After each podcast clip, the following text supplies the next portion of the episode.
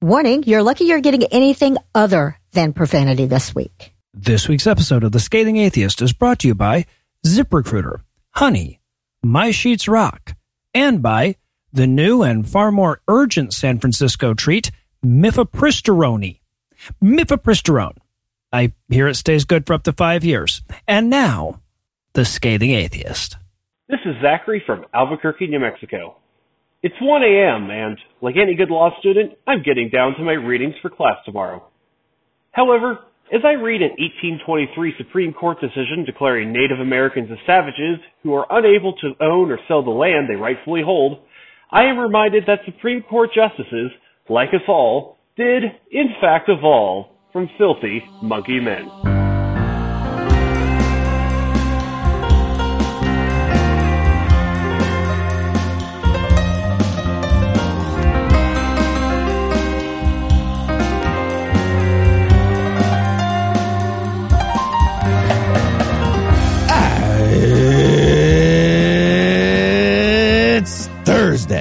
It's May 5th.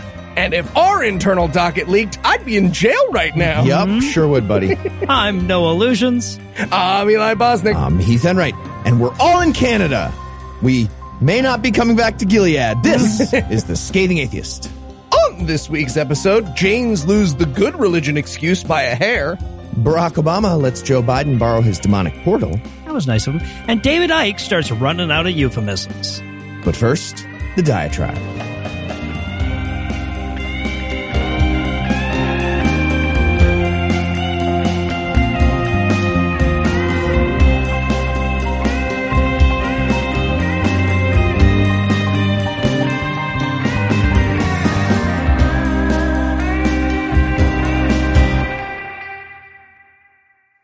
Goddamn right Lucinda's doing the diatribe this week. Because Sam Alito may have a gavel, but I've got a hammer of my own, and I'm about ready to take a marble palace down with it. Of course, I'm talking about the draft opinion that Politico published a few days ago, where Sam Alito lays out the rationale for overturning Roe versus Wade and Planned Parenthood versus Casey decisions. These are the two Supreme Court cases that have protected the right to abortion throughout my lifetime and before. They represent 50 years worth of settled law. And while the draft itself isn't final, the vote apparently is. It'll take another month or two for them to make it official, but the constitutional right not to be forced into pregnancy is about to vanish. And if you think this doesn't affect you, well, first of all, you're just wrong. Nobody benefits from living in a society where people can be forced into parenthood. But also, it doesn't fucking matter. Fuck the canary. This is the coal miner in front of you dropping dead. The same justification they used to overturn this one can and will be used to overturn other vital Supreme Court precedents. So the clock is ticking on things like federally protected gay marriage, federally protected access to contraception, and every single law that puts a check on Christian privilege. This is the thing I've been warning about since literally the very first twim I ever did. People used to complain that I spent too much time talking about abortion rights since, let's face it, they were under no real threat. Sure, the Republicans like to rattle their sabers about it, but it wasn't a fight they actually wanted to win. Banning abortion would galvanize their opponents and take away their best wedge issue. Lucinda, you're being too paranoid. Lucinda, you're focused on the wrong dangers. Lucinda, you're overstating your case. But I was right, God damn it. The sky was falling all along. And instead of getting to enjoy a good I told you so, I've got to turn right around and start sweeping up all these shards of broken sky on the ground. I mean, you remember during Brett Kavanaugh's tear-filled tirade of confirmation hearing when he cried about how overblown the rhetoric against him was? You remember the example he used? He said, quote, Democratic opponents of my nomination say people will die if I am confirmed, end quote. And he offered this up as though it were hyperbolic. But his Democratic opponents were right. Make no mistake, people will die because of this. People's lives will be ruined. Innocent people will go to jail. And this is just the tip of the iceberg. If you look at how flimsy the justification in Alito's decision is, it becomes super clear that nothing is safe from these theocratic activists. So yeah, everything is fucked. The goddamn plane, as the Big Lebowski put it, has crashed into the mountain. And that brings us to the hardest part. Because I'm already seeing frustration boil over. I'm already seeing the calls on social media to burn it all down. And I get it. I get why people feel powerless and helpless and violent. But burning it all down isn't a thing. That's just a meaningless series of anger noises. I mean, it's easy to feel impotent at a time like this. And after the last six years, it's easier than ever to feel like voting doesn't matter and raising money for candidates doesn't matter and peaceful protests don't matter. And when you feel like all the official channels are choked off, what is there left for you to do?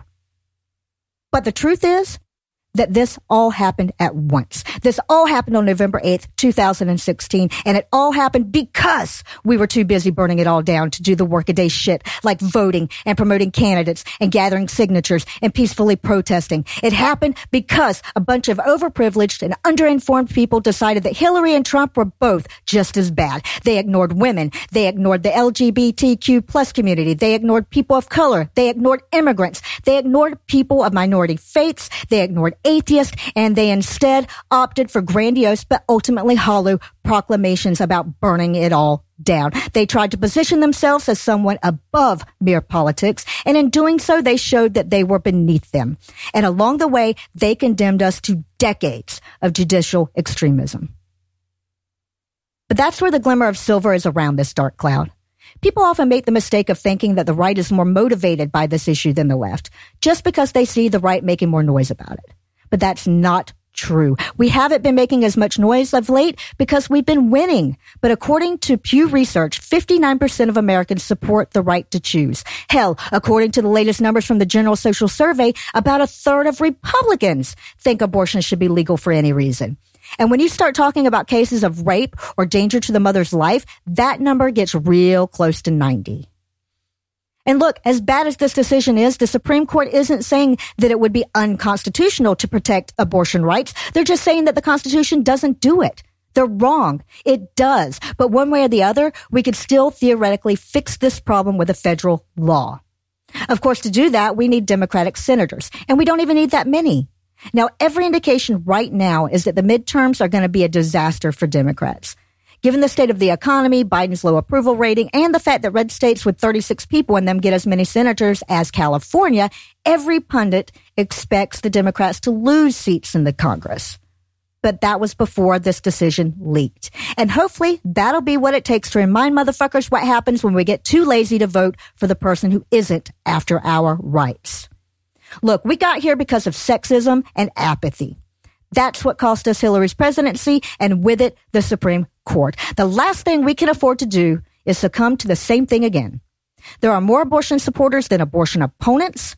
There are more Democrats than Republicans. There are more women than men. It is too late to fix this moment. We lost that in 2016, but we can still fix the future. And what's more, we're the only ones that can. They're talking about your Jesus. We interrupt this broadcast to bring you a special news bulletin. Joining me for headlines tonight are the fuck and fuck to my fuck. Heath Enright and Eli Bosnick. Fellas, are you ready to rage? I am. I thought you were going to say ready to fuck, but uh, yeah, I am ready to rage. Good. you should have formed an armed insurrection. Uh, no, that's not Yep. okay. But but before we get going today, I want to remind you that it's May, which means at least for us, Matreon, the annual fundraiser where we remind you that the reason that we're able to keep bringing you shows every week is because of our Patreon supporters. And sorry if it seems insensitive to use this terrible news out of the SCOTUS as a fundraising pitch, but it has never been more important for secular voices and secular communities to be butting into the conversation. We've got a bunch of fun goals for our annual patron only pajama party live stream that you can check out on matreon.com. And if you'd like to help us achieve them, you can pledge or increase your pledge at patreon.com slash scathing atheist. Ooh, ooh. And speaking of how we pay the bills, it's time to pause for an ad that you wouldn't have to listen to if you were a patron. Hey, podcast listener. You know, when you support us during Matreon, you aren't just helping Heath, Eli, and myself, you're also helping the whole Puzzle in a Thunderstorm team. Like Tim Robertson, who runs our social media, answers our Patreon messages, and plans our live shows. Or Julie, who does our bookkeeping. Or Tony, our accountant, who absolutely hates us. It's true, he does. And if you own a growing business and need to hire, ZipRecruiter makes hiring so much easier because they do the work for you. And right now, you can try it for free at ziprecruiter.com slash scathing. ZipRecruiter uses its powerful technology to find and match the right candidates up with your job. Then you can easily review those recommended candidates and invite your top choices to apply. It's so effective that four out of five employers who post on ZipRecruiter get a quality candidate within the first day. In fact, the hardest thing that you have to do is remember our special URL, ziprecruiter.com slash scathing. That's where you go to try ZipRecruiter for free. Once again, that's ziprecruiter.com slash S-C-A-T-H-I-N-G. ZipRecruiter, the smartest way to hire. Ooh, ooh, maybe we could use ZipRecruiter to replace Don. I will kill us all. okay, fine. Never mind then. Love Don. And now back to the headlines. In our lead story tonight, drafting the decision that will overturn Roe isn't the only terrible thing the SCOTUS did this week. Yes, after a lead story last week about what a bunch of terrifying theocrats we have filling up the high court and a diatribe today about the same fucking thing, I've got a totally separate lead story that proves it yet again. Cool. Yeah. Cool, cool, cool, cool, cool. And unlike the Roe one, this motherfucker was decided unanimously. Also incorrectly. So this one is the case of a Christian nationalist that sued the city of Boston for refusing to fly a Christian flag on the flagpole next to the American flag outside of City Hall because, you know, there literally could not be a clearer case of government endorsement of religion, which is against the fucking law. and as obvious as that is to you, me, and every right thinking human being alive on the goddamn planet, nine out of nine Supreme Court justices disagree. Nine out of nine. How the fuck does this happen? Okay, new rule. The Supreme Court has to do all their deliberating out loud at a crowded bar in New York City. And they have to like change their opinion. Some guy who sounds like Carl the Pug of Pegcorn makes a good point. There you go. Hey, yeah, I, I've said this before and I'll say it again. If podcasters are correcting Supreme Court justices, something in the system has broken down. Yeah. or they have to listen. If it's it's Carl the Pug of Pegcorn's like, that's fucking dumb. They have to be like, yeah, that is fucking dumb. And they have to That is change shit. dumb. Thank you, Carl. So uh, let me back up here a little bit because I, I I know that before we started doing the show, I didn't even know a Christian flag was a thing. But Christianity does have its own flag. It's got a blue canton with a red cross in it. The rest of it's white. They've been using it for over a hundred years, and it is every bit as symbolic of Christianity as the fucking crucifix, though a little less familiar. Which is why Boston's official response when avowed Christian nationalist Harold Shurtleff asked them to fly it on Constitution Day was, "Come the fuck on, man." But Shurtleff argues that the city has hoisted other flags with religious symbols before, like, for example, the flag of Portugal on Portuguese Pride Day. What? Oh, yeah, because it, it contains five blue shields, which are said to represent the wounds of Christ. That's fucking dumb. Well, it is, but as Boston pointed out, what that flag represents is Portugal. The country of Portugal? Yeah. Yeah, he had to admit that when he called it the Portuguese fucking flag. The Christian flag just represents Christianity, and the courts agreed with him all the way up to that bevy of theocrats that are running the show from the top. Okay, but what, look at all those rectangles you got. You're worshiping Euclid. You're rabid Euclideanites. This is hypocrisy.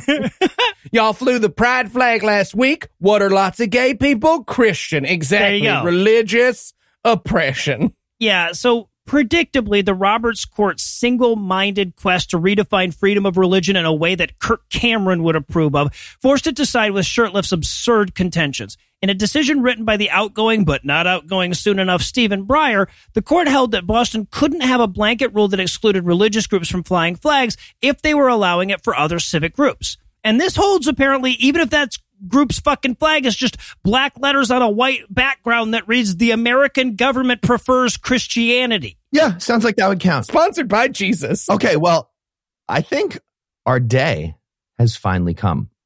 It's time to make the most offensive rectangle ever created and call it the atheist flag. And Boston has to let us put it up by law. There you go. I hate to break it to you, Heath, but that's called the Confederate flag, and the Oh, South already has yeah, dibs. yeah. Okay. I was thinking, you know, sexually graphic, but yeah, yeah, no. Okay. point. Uh, Now, Breyer's decision did offer up a convenient loophole. He cites a San Jose law that says, quote, flagpoles are not intended to serve as a forum for free expression by the public, and that flags are instead considered, quote, an expression of the city's official sentiments, end quote. And he says that's okay, right? So Boston never bothered to do this because it's so goddamn obvious that a flag flying in front of City Hall between the American flag and the flag of the Commonwealth of Massachusetts is an expression of the city's official sentiment that nobody thought to write it down. This is like a this is a textbook example of First Amendment. It's so obvious. What the fuck? Yeah, no, it, it would be like writing in a requirement that flags couldn't be living things. Why would you specify that? And of course, Alito, Kavanaugh, Gorsuch, and Thomas all wrote or signed onto concurrences that leaned hard the other way. Right. So yes, this one was narrowly decided, but there's a very clear indication by the court's zealot wing that the next one won't be. Hmm. And in, oh, that face eating Lion Club news. Pretty sure that uh, we're not the only ones planning a trip to Canada right about now. Nope. But before you get your hopes up, podcast listener, I'd like to remind you that crazy Christian assholery is everywhere. As we learned this week when an Ontario mom was shocked to find out that the Catholic school she was sending her kids to had assigned them an anti-abortion art project for homework. Art? What, what do they have them do? Like draw a picture of the American flag or? Um, yeah. So, as I said, the assignment was an art contest with the theme Unborn Babies Matter. woof. So, to be clear, not just anti choice, but implicitly racist in its degradation of the phrase Black Lives Matter. Mm-hmm. And students were asked to quote, draw a picture incorporating the use of this year's theme with the use of pencil, crayons, colored markers, or graphite pencil on an eight and a half by 11 sh- piece of paper.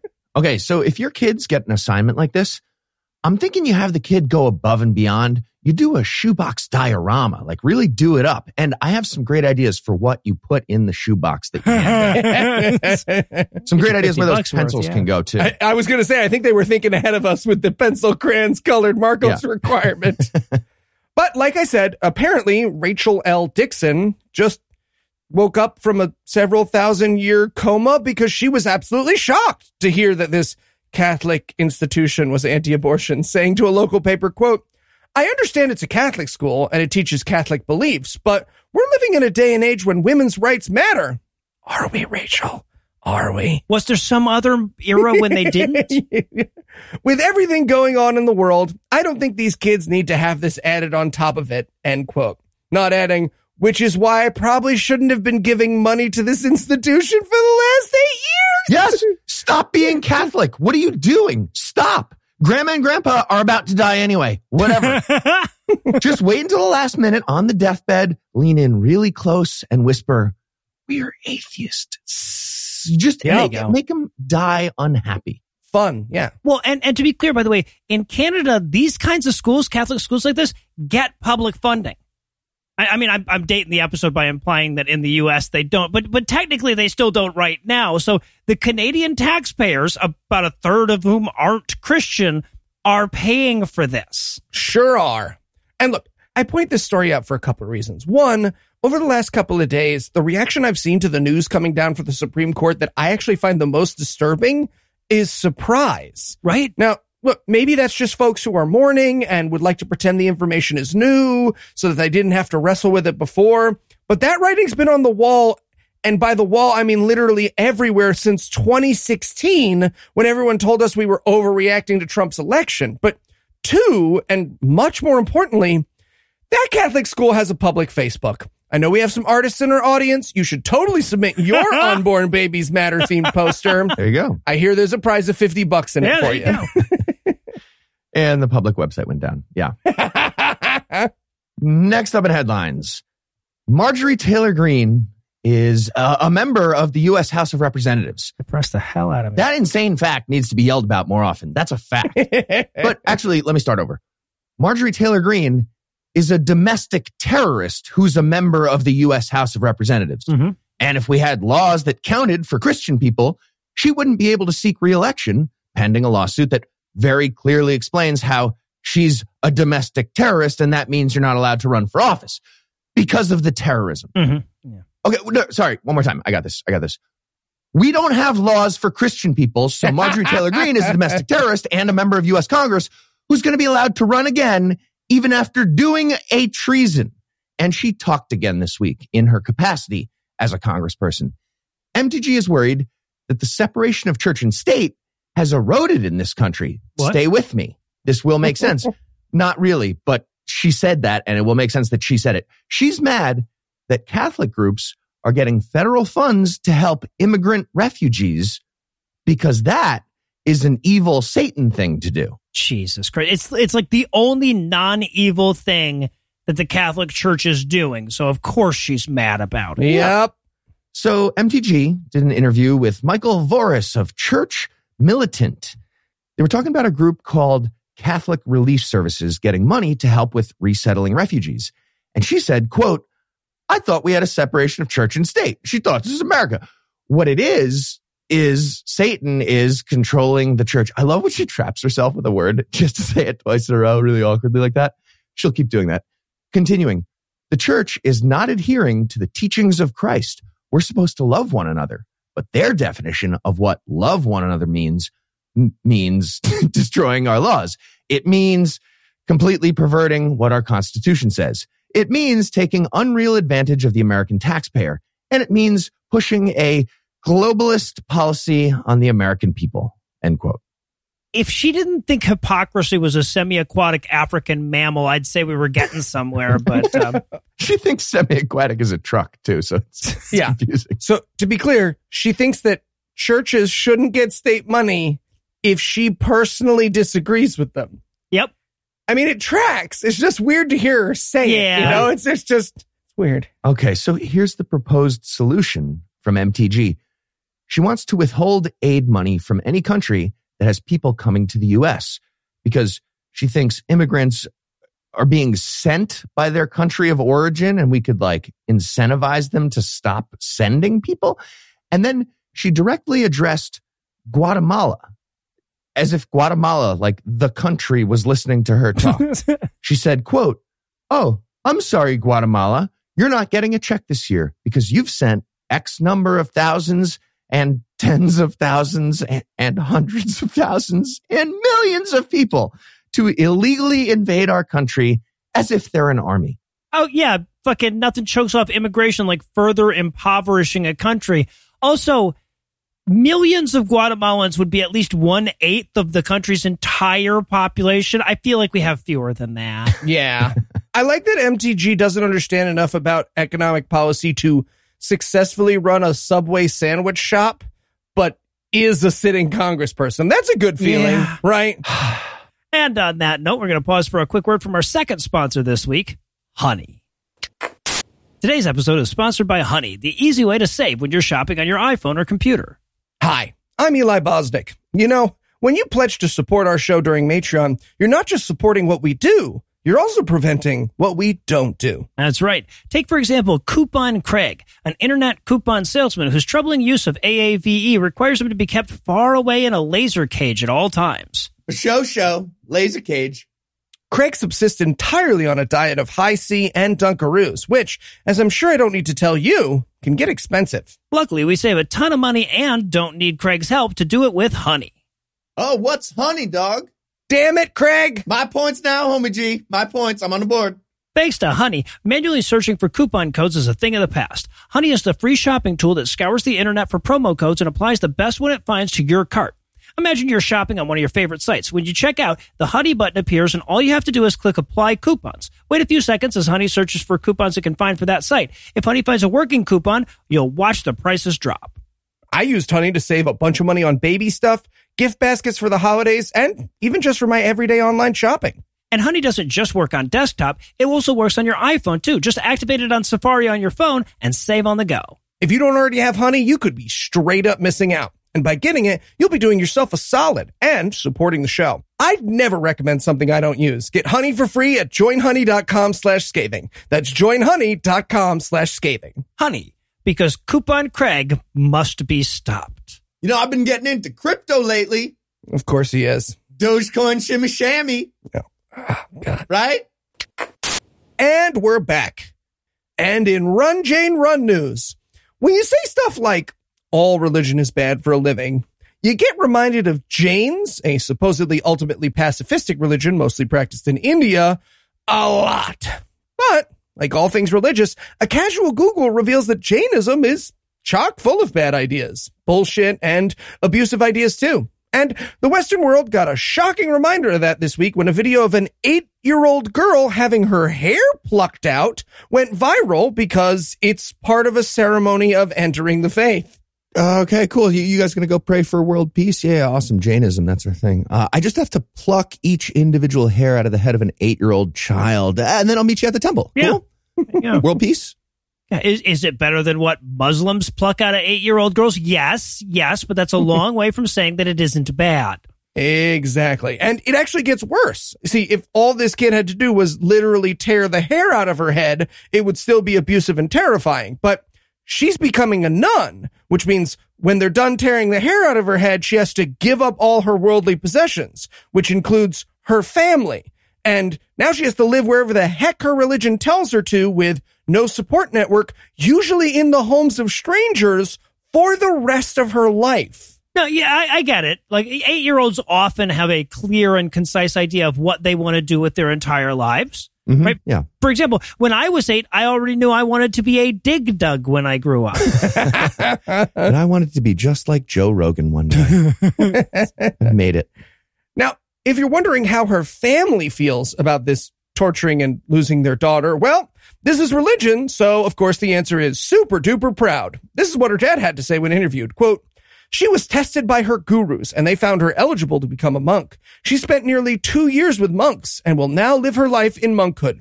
She refused mobile phone, precious gifts, and clothes. She sat on a nine day fast with a demand for diksha about five months ago. My entire family feels proud that a girl from our family is renouncing the materialistic world. End quote. oh, so- oh, you you starved her for a week and a half too. Good. I was starting to worry you weren't committed to the bit. Yeah. And look, we really don't like to talk about kids getting hurt on this show. It's icky. It's really fucking hard to make jokes about. But mm-hmm. I think this story is worth bringing the mood down a bit because I guarantee you 99% of our audience had no fucking idea that Jain priests have to hand pluck their scalps to join until they heard about it just now. And I gotta tell you, neither do the assholes who throw Jains out there as a political prop about why their groovy church is fine actually. Because self harm is abso-fucking-lutely still harm. Yep. And I have yet to see a religion that doesn't include a heavy dose of that. Fucking religions are dangerous in direct proportion to how much power they wield. If there was a Jain nation, it would be a terrible religion like all the other ones. Mm-hmm. And in Blame It on Ukraine news tonight. Vladimir Putin may have picked up another powerful apologist for his monstrous invasion of Ukraine this week in the form of Pope Francis System of a Down himself. you found a new one. In an interview with the Italian newspaper Corriere della Sera, he channeled his best very fine people on both sides and admitted that while Putin's invasion is murderous to the point of borderline genocide, Ukraine was wearing a pretty skimpy NATO alignment when it happened. So, you know, plenty of blame to go around. Okay, he did tell Ukraine to go wait in the truck. Next time, go wait in the truck. Yeah. Yeah. Oh man, who would have thought the office of blessing Adolf Hitler's political ceremonies would be on the wrong side on this one? It's crazy. Right? Yeah, you and Susan Collins both are so surprised this week. The Pope said in my office. So yeah, the, the statement here basically echoed the familiar line that we've seen out of countless Russian stooges in America. The idea that NATO was provoking Russia by inching ever closer to their borders and that Putin, much like a cornered animal, had no choice but to fight back. And this is nonsense in a couple of ways. I mean, first of all, fucking Turkey joined NATO in 1952, and that was on the border of Russia at the time, or the USSR at the time. But also, the whole fucking point of NATO is to counteract the threat of Russian aggression. Being at or near their border is kind of integral to that mission. And on top of that, the implication is that defending against a thing is the same as provoking that thing, which would be like telling the victims of a home invasion it was their own fault for locking their fucking doors. Yeah, it's like telling Christians they have laws that count for them in America. It's persecution to do that. yeah. And also, if your response to someone gathering on your border is to invade them, you're doing defense wrong. Sure are. What does he want them to, to inch back? Does it like what, NATO should move the countries away? What what does this even mean? Now, if you're inclined to give the head of the international rape cabal the benefit of the doubt, which to be clear, you shouldn't, you could excuse it as an insincere olive branch that he was publicly offering to Putin in the hopes of inching the combatants closer to peace. Right? Like this statement did come during an interview about how the Pope was trying to get a sit down meeting with Putin in hopes of brokering some kind of peace treaty. But since that doesn't appear to be on the table at all, what really happened is that the head of the world's largest church parroted Moscow's propaganda and undermined the international effort to hold Russia accountable for starting an unprovoked war. Yeah, just another useful fact to keep in your back pocket next time somebody tells you about how this one is the good pope. And finally tonight, Roger Stone appeared on the Elijah Streams show last week. Guess they couldn't book Kat Kerr this time around. She was busy riding a lava flow in heaven or beating the shit out of a leprechaun or whatever she does. Okay, I would watch Kat Kerr fight a leprechaun on pay per view. Yeah. I just want to throw that out there. Absolutely. So, in case anyone's not familiar with Elijah Streams, everything I just mentioned actually makes sense and was part of their show in the past when they have Kat Kerr on. She's a prophetess. And their mission statement at Elijah Streams is to find and publish the most credible prophetic words possible. Eh, I mean, technically they're succeeding. Yeah. I was going to say, yeah. And that includes the interview with Roger Stone, during which the convicted felon explained that a satanic portal appeared over the White House right after Joe Biden took office, and it's still there. Uh, sorry, Heath. I hate to argue with you on air, but Kat Kerr never said there were leprechauns in heaven. She said there were seeing shamrocks. Take it serious. Come on, man. Sorry, apologies all around, Kat. I misquoted you. So here's what Roger Stone had to say about the satanic portal. Quote, it's like a swirling cauldron. I've tried to find some natural explanation, a reflection or an aerostat balloon for weather. No. so if you're thinking, hey, Roger Stone, pictures or get the fuck out, don't worry. He has it covered. He brought the photographic evidence and they showed it on the screen during their show. I pasted that photo into the notes so you guys can see the very clear satanic portable. It's it's the fuzzy orange thing in the big orange circle that they The made. fuzzy round orange thing in the night sky. I guess the moon is probably hiding behind it, which is why Right, we can't yeah, see right the behind. moon in this oh, Okay, picture. I know this is an audio medium, so podcast listener, that is very fucking clearly the moon. But if honestly, if Roger Stone doesn't know what the moon is, it's only like top 10 craziest things he believes. So Fair. He's a moon denier. That's not out of the question. so they bring up the photo, and Roger Stone says, It's very, very clear. It doesn't move day or night. It's harder to see during the day, but you see it at night. And I'm the moon, Roger. convinced about the inherent evil of what's going on in the White House. And I think it's imperative that people of good faith and Christians, I like that he separated those two things, people of good faith and Christians know about this. And we begin a national prayer assault to close the portal. I don't know exactly what the plan is, but I do know that closing this portal is crucial to victory. This is not some practical joke. This isn't some conspiracy theory. It's a satanic portal. It's access to this earth by those who are evil, and only by closing it will we be successful in saving this nation under God. End quote. Or I took the wrong meds and forgot I'm not a character from season two of Stranger Things again. It's one of those two things, probably. America right now is just taking all of our Alzheimer's grandpas and putting them on TV. That's Yep. the whole nation right now is that. Fox News. Or putting them on the Supreme Court. Yeah. So yeah, it's very clearly a satanic portal. I mean, they don't know that, but it is. I do have some questions about how Satan is running the show. Just off the top of my head, I feel like you put that anywhere else, right? Right, Like yeah, in inside the, the, building, above. Yeah, that's so not right over the White House. And now that it got exposed, we're gonna have to shut it down. I feel like we're gonna have to shut it down. And it's a perfectly good portal. I'm sure it took a bunch of work. I'm just saying, Satan, if you're listening, just, you know, shoot us a quick text before you do any big magic stuff. It, we'll walk it through. We'll workshop some ideas and we'll make sure you don't get foiled by Roger Stone next time. It's embarrassing for all of us. You're embarrassing us. I, I love the thought that there's just this huge pile of dead demons on the White House roof who didn't realize that there was going to be a drop, you know?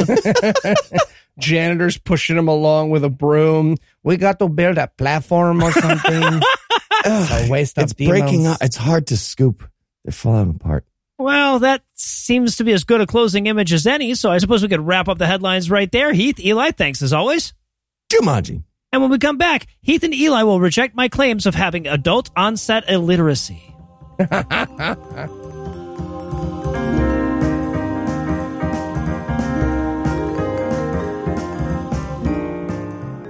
Hey, podcast listener. If you needed just one final reason to pledge your support for Patreon this year, why not think of the literally thousands of dollars of ad support that we've lost thanks to Eli and his shenanigans?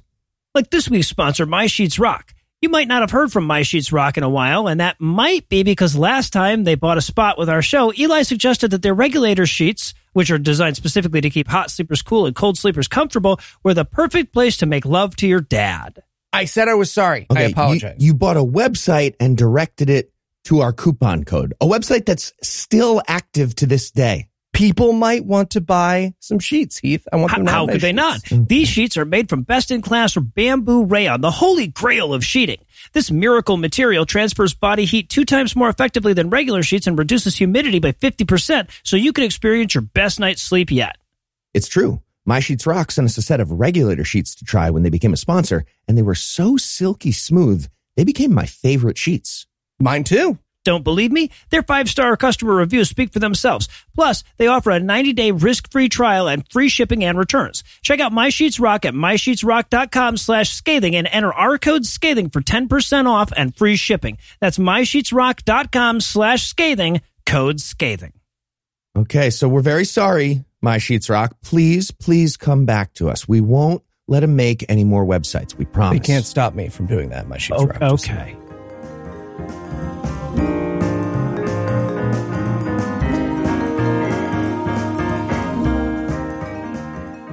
First five chapters of David Icke's Everything You Need to Know But Have Never Been Told, you had to kind of read between the lines to find the anti Semitism. I'm not saying it was subtle, but it was hidden behind the fig leaf of euphemism. But I guess confident that by page 200, his aimless verbosity would have scared off all but the most committed adherents, he kicks the anti Semitism into a higher gear on this week's edition of Everything you need to know. So he's going to start this chapter by pointing out that he's been warning for years against specific bloodlines. Yeah, subtle. And then he tries to do a disclaimer, but he does disclaimer backwards. Yeah. He's like, okay, yeah, that might sound like I'm talking about Jewish people. That that would be offensive. I I mean, black people too. Like, look at this picture of Barack Obama and how you can see him morphing into a lizard alien if you look at his face for long enough. That's what happens next in the book. Mm-hmm. Does it kind of feel to you guys like he's doing the racism version of crowd work? Right. And he's just realizing his audience is the perfect amount of drunk. He's like, oh shit. And who's fucking tonight? Yeah, right. So yeah, so he explains how the reptile alien Illuminati's shape shifting powers work. It's just like uh, in that documentary, The Exorcist. I'm going to say it again. My pet theory that David Icke thinks all movies are real gets more and more solid each day. Okay. Yeah. Uh, oh, and we learn that causes of shapeshifting may include ritual blood fests, fury, and also just doing it. Just doing it. Yeah. that was an embarrassing day when they figured out you can just do it. right? One of them was like, guys, I, okay, I know we, we stole all these Christian babies and we're doing like the blood and eyeballs thing, but dude, check it out. I could just be a, a demon lizard and a bat. Look, like it's so easy. We don't have to do all this. Ah, so and, and by the way, credit where credit is due. Archontic hybrid software bloodline network is the most convoluted way of not quite saying Jews that I've ever encountered. So another record for you, David. Sorry, I- I'm not being clear. Archontic Hybrid Software Bloodline Network from New York. Very funny. Yeah. Globalist Archontic hybrid. So, yeah, exactly. And we learn here that they have no empathy. Yeah, trust me, these lizards are bad. They would like write a series of books to humanizing an entire group of people and inspiring a tremendous percentage of conspiracy bullshit in the world today. That's how bad these lizards are, people. Trust me.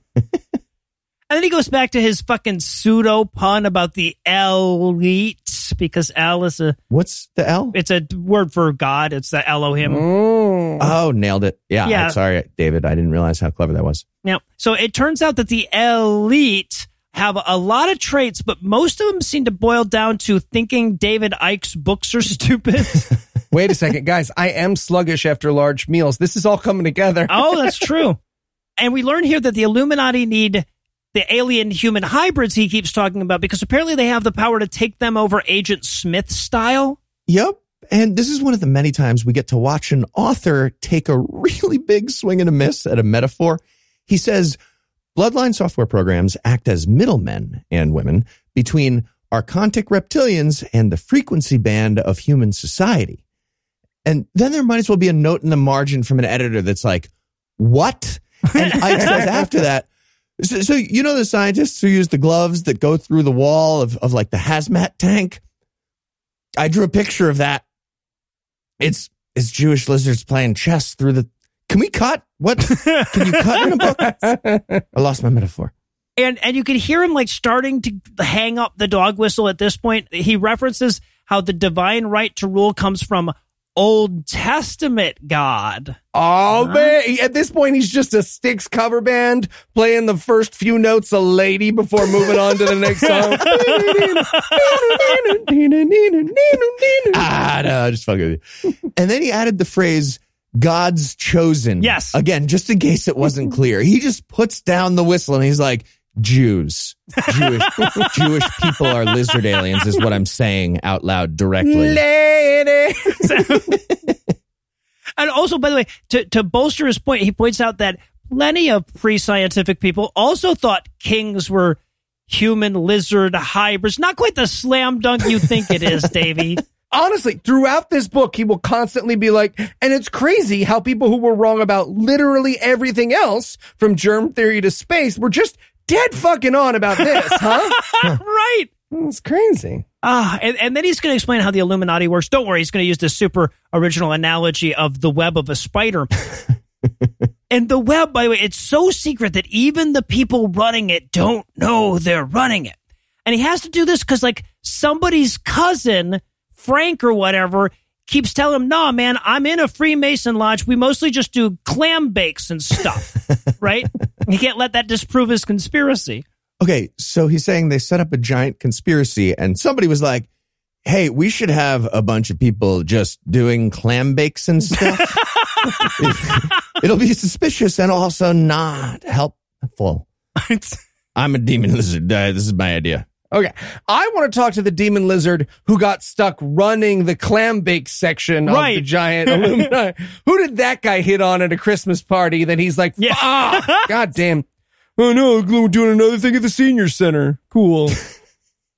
So yeah, but we learned that the more secret the secret society, the closer it is to the spider, which is the central Illuminati thing. Guys, continuing on my idea about the uh, the the clam bakes and stuff, I was thinking we make the whole thing a literal web shape with the clam bakes and stuff on the edge, Right. And then it's better. I also, again, w- talk about a swing and a miss and an analogy. Figures 280 and 281 show us that it's kind of like a pyramid built on other pyramids. So stupid. I mean, like, it's still pyramidal. How are the little pyramids adding to your analogy, you fucking idiot? What if the coffee table book folds out into a tiny little coffee table? it's, it's less useful than that. So then he introduces a series of scary sounding groups that he calls the Round Table, because I guess even David Icke's readers would scoff if he said Illuminati here.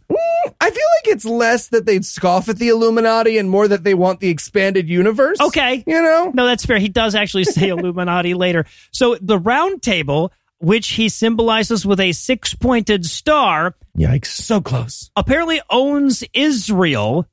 Yeah, dog whistles are just getting louder every page, guys. yeah, again, he's like, sorry, Rothschild family, to be clear. They're Jewish. They're a Jewish family.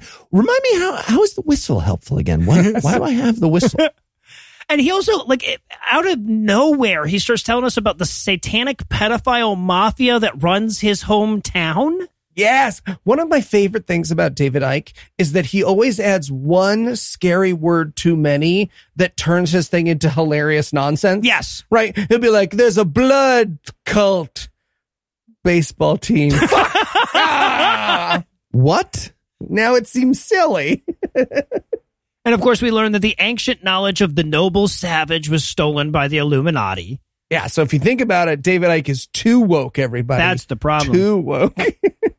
And this is where I think he just hangs the whistle up altogether, right? The next heading in the book is called Sabbatean Zionism. And don't worry though, figure 285 shows us that some of his best Jews are anti Zionist, really. Okay, I think he's saying that Israel doesn't count because Holocaust happened to Jewish people who aren't descended from ancient Israel specifically. Yes. So, so he'd be cool with lizard demon Zionism if modern Israel was in like Azerbaijan instead geographically.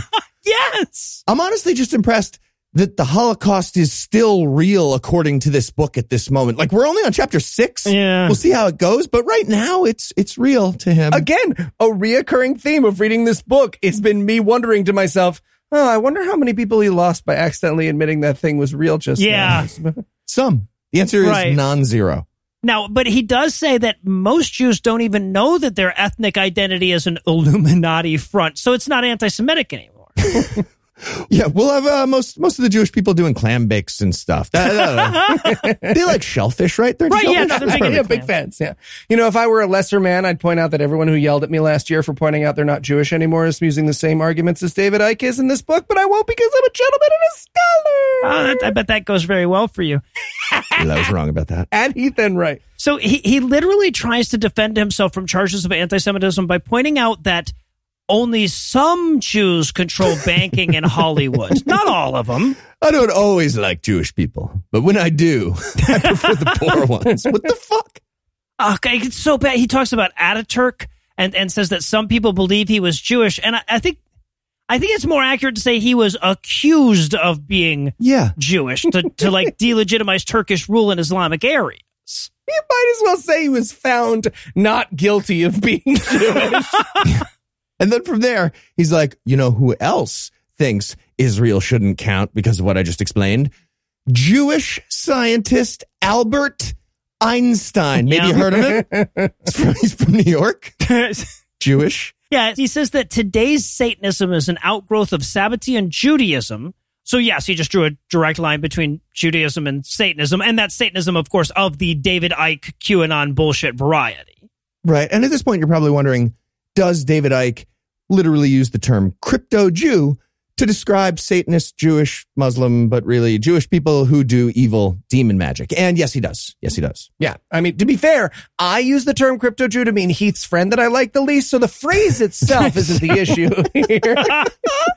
So I, I should probably be clear that the, the term crypto Jew is a self-applied term for Jewish people who pretend to convert to Islam or Catholicism to avoid dying in theocracies, but secretly retain their Judaic condition. Sure. Can I still use it my way, though? Yeah, you could absolutely. I just don't think David Icke should say it. I don't think he should say it.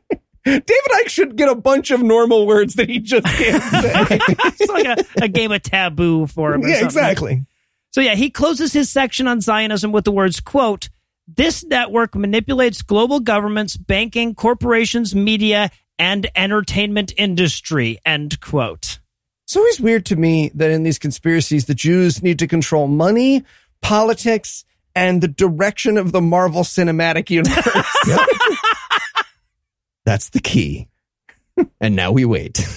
And given how much care and sensitivity he gave to the last heading, I'm sure that he's going to do a great job with the next subheading, where ISIS really came from. Huh, all right. In the opening sentence, the Jews seize control of the Vatican at some point in history. Yikes. And hey, can I just say, pretty fucking impressive. That's a tough gig to get for a Catholic. Right, So- yes. yeah, so ISIS came from Zionist Muslims. Yes, sir, that is where he goes. Okay. Okay, and then the Vatican helped the Nazis because that's that's the perfect cover? Yep. Is that what he's saying? And yes, that is what he's saying. Everything that doesn't make sense, it's just like perfect cover. Yeah. That's the conspiracy theory playbook. So now apparently the goal, their goal is to destroy all the other religions, leaving only Sabbatean Frankism, which is Satanism, which is Wahhabism. But that already controls all the world's religions Yeah, in his thing. I feel like that's got to be a bunch of the meetings with the inner circle of the web. Some guy being like, okay, we already run everything. Why are we setting up new plots? Like, we have, we have it. We got the Marvel Cinematic Universe. We're fucking nailing it. What do we do? It feels like doing 9-11, that's a whole thing. You're saying Right, do a 9-11? That's a lot. Yeah. Also, side note, th- that was obviously a joke, but I just did a control F on 9-11 to check that book. Oh no. We have 58 mentions coming up of 9-11, Christ. Can I say? Surprisingly lower than I thought. Mm-hmm. right? And at this point in the book, by the way, Icke is citing an unsourced document quoted in an anonymous autobiography that claims Wahhabism was created by the British Empire to undermine Islam. That is the, the fucking, the intellectual chain of custody here is just astonishing. Yeah. I want to be at that first meeting though, right? Just, hello, fellow Muslims. Do I have a proposal for you? I mean, us. I, we're going to love it. Hear me out, everybody. yeah. So we learn here that the Saudi royal family are also crypto Jews. Jesus Christ. Okay, that one really is the perfect cover. You got Yeah, Right, yeah, nobody will we ever really- see it coming. Yeah, so to be clear, a common tactic to discredit anyone in the Islamic world is to accuse them of like secretly having a Jewish lineage. So the fact that he can dig that claim up about every prominent Muslim ever in history is not particularly noteworthy. right. Every American woman's a communist witch. I checked. Right. Like, no, that's not. Yeah. That's not helpful. Right. And, and and then he has this whole like, you know, why else would Britain and the US support the Saudi family no matter what horrible shit they do? And I'm like, I, I have a theory that doesn't require invoking shape shifting hologram lizards from Saturn, bro. Okay, is the reason by any chance the same reason an aging soccer player with absolutely no other life skills would write a book about shape shifting hologram lizards from Saturn? Is it that? Well, now Heath, now you've confused me. David Icke wrote his books for cheap oil. I'm now, I'm you could buy cheap oil with the money, I guess. And in case you thought for a second that it wasn't going to get worse, the next heading is titled Archontic Reptilian Pedophiles. cool. And I'm like, yeah, what harm could possibly come from telling people that the key to fighting child sex abuse is rooting out the reptile Jew aliens in their government? Okay, real quote from this section. He says, I spent 1996 to 2006 intensely researching elite pedophilia, Satanism, and mind control, which are all connected. Okay, that's a real sentence. If somebody writes that sentence, don't write that sentence. Don't write Yeah, something's right. gone terribly wrong in your life. Okay, is elite pedophilia people who are really good at fucking kids? Oh, Jesus Or- Christ. Yeah. Or like they don't count baseball coaches? I, He's talking about skill, it feels like. so he, he bolsters his credibility, by the way, by quoting a clairvoyant who says they can't see any light emitting from Hillary's heart chakra. He's got us there. I also can't see any light emitting No, from Hillary's heart chakra. That is Yeah. Hillary Clinton was an example. Tony Blair was another example here. Yep. So you guys remember when Princess Diana died and Tony Blair gave that speech and he was like, this is tragedy. The royal family did not kill her people's princess. Oh, okay. Just no emotion in the tone. And that's, you know, typical of Jewish reptile demons. I- I'm pretty sure that's the point he made there. Yes, Real, it is. genuinely Yeah. the point. Yeah. He also, I know this is a small thing, but he refers to Jimmy Savile as a record breaking pedophile. And I'm like, What? who's keeping these records? What are they? David Icke Noah, pay attention. He researched for years. For years. Pedophile was DiMaggio esque. I, I have a weird job. Okay. Pretty weird job. Uh, he even offers, this is so fucked up. He offers up a caveat like, be leery of organizations dedicated to fighting child sex trafficking since they're probably in on it. Okay, so is he saying an organization needs to be like just medium meh about child sex trafficking or else they're suspect? Yes! Yeah. I think so. And yet he doesn't trust the Catholic Church. This guy makes no sense, I tell you. No sense at all. And okay, so then he really digs into the Jimmy Savile scandal. Now, keep in mind that he's essentially doing this guy a favor, right? He's forgiving this guy's vicious immorality by blaming it on imaginary Jewish lizard aliens that live inside the earth. Sure is. Right. While excusing the very real, also not aliens who covered up for him. Yes, right. He also he tells us that George Bush Sr. was a major pedophile. I mean, how else could he have run the CIA? Uh, also, Bush Sr. didn't like broccoli, famously. You know who else didn't like broccoli? Kids. yep. So, you know what bothers me? I shouldn't have to do the homework for David Icke. Like, take it seriously. he didn't do that broccoli thing. Also I love how he hedges his bets when he brings up Pizzagate. Right? He's like, I can neither confirm nor deny. It might be true. I don't know. He said, I haven't investigated this deeply enough. Where the fuck is that line for David Icke? Where does it go? To be clear, the research he would need to do is does that pizza parlor have a basement? That would do it. Oh god, we, we learned that satanic pedophiles run Hollywood, and I'm like, I think it's just regular pedophiles, guys. I mean, you're you're probably half right, but eh, I don't know. Someone's making Love Island, Noah. that- that's true. He also tells us that Angelina Jolie had to kill a snake to join the the satanic cult, and I'm like, that's such a weird thing for like reptilians to make you do, right? Perfect cover. yeah. It's their own version of child sacrifice, now. Oh, okay, There you go. yeah. Tied it together. And then we learn that Satanism and pedophilia are intrinsically linked, according to Icke again. Okay, he says, I have rarely come across an elite pedophile that was not connected, at least in some way, to Satanism. So, okay, at some point, David Icke was talking to an elite pedophile, first of all, and David Icke was like, okay, so you're saying, you're saying nothing about Satanism in your life. All right, get out of here, you scamp. You're fucking up my data set. Yeah. it's almost all of you. Weird. At this point in the book, does anyone else want to be like, hey, um, David, I, how many, how many elite pedophiles do you know, man? yeah. Also, how many medium pedophiles? Yeah. And what do you mean by that when you rank them? Okay, all right. It sounds like you guys are dismissing his claims, but hey, a lot of crimes did happen on similar dates. Ooh, this is This true. so stupid. Yeah. The special days for demon crime are based on, quote, the astrological sequences of the ancients, according to David Icke. And that includes late October, Mhm. early November, Mhm. March 19th to March 22nd, Yep. May 1st, the middle-ish part of April ballpark, Ish. and all the days that are the 22nd on the Gregorian calendar of the ancients. Okay, The fuck are you talking about? but now, now I'm picturing Jew, lizard, alien, ISIS people. Like they come up with a really great idea on December 23rd, and they're like, "Okay, fuck, we got to wait till after Christmas and Valentine's Day." Do you want to backpack through Europe? Because this We got some like time three to months. kill, We yeah. have three months. And and then he he digs into the real heart of satanic pedophile lizard demons, and those of course are the secret messages that they hide in music videos. And just to make sure he keeps it topical, by the way, the first example he uses is Michael Jackson's Thriller. I mean, he needed an example of a pedophile. I get Okay, it. no, that's fair. Yeah, Michael Jackson had snake eyes for a second during that video.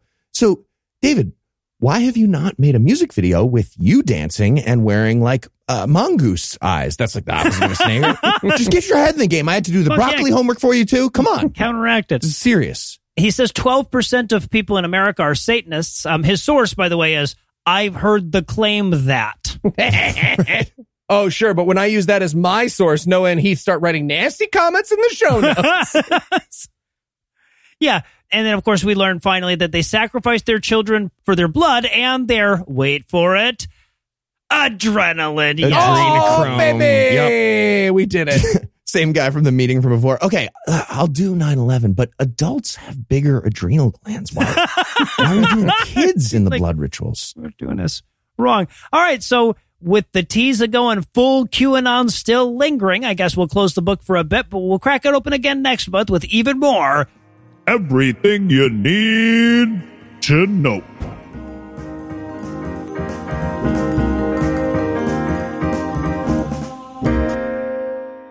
Before we close the cabin doors this week, I want to remind you that you still have just a little bit of time left to pick up tickets for our live show in Toronto this weekend. Check out godawfulmovieslive.com for more information or just check the show notes for a handy dandy link. Anyway, that's all the blast movie we've got for you tonight, but we'll be back in 10,022 minutes with more. If you can't wait that long, be on the lookout for a brand new episode of our sister show, The Skepticrat, debuting at 7 Eastern on Monday, an even newer episode of our sister show's Hot Friend God Awful Movies, debuting at 7 Eastern on Tuesday, and an even newer episode of our half sister show Citation Needed, debuting at noon Eastern on Wednesday.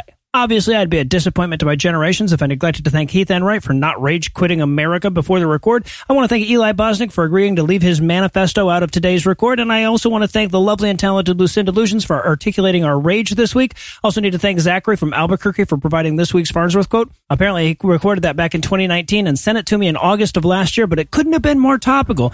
Also, he asked me to promote his favorite cat rescue, which you will find linked in the show notes. But most of all, of course, I want to thank this week's best people, Kellen, Alistair, Alex, Edward, Pathatrice, Benjamin, Callan, Jeff, Lukia, Jazzy Bear, Tanya, Tweaks, Volvos are awesome, James, Matthew, Chris, and Jennifer, and Felix, who are too spicy for white folks. Together, these 19 naughty non-believers nourished our nettled nihilism with numismatic niceties this week by giving us money.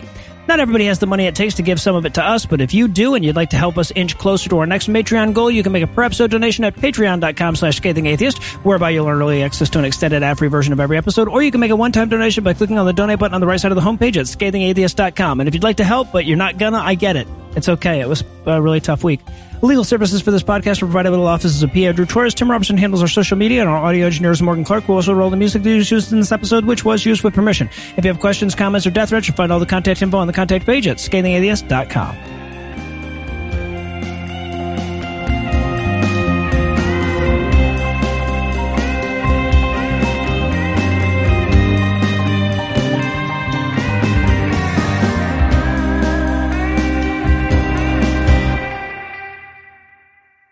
love that you waited until we were recording for all of this. Hey, Morgan deserves a, a, a yuck. Yep. Yep. He is the only other one that's going to hear it. So, yeah. The preceding podcast was a production of Puzzle and a Thunderstorm LLC, copyright 2022, all rights reserved.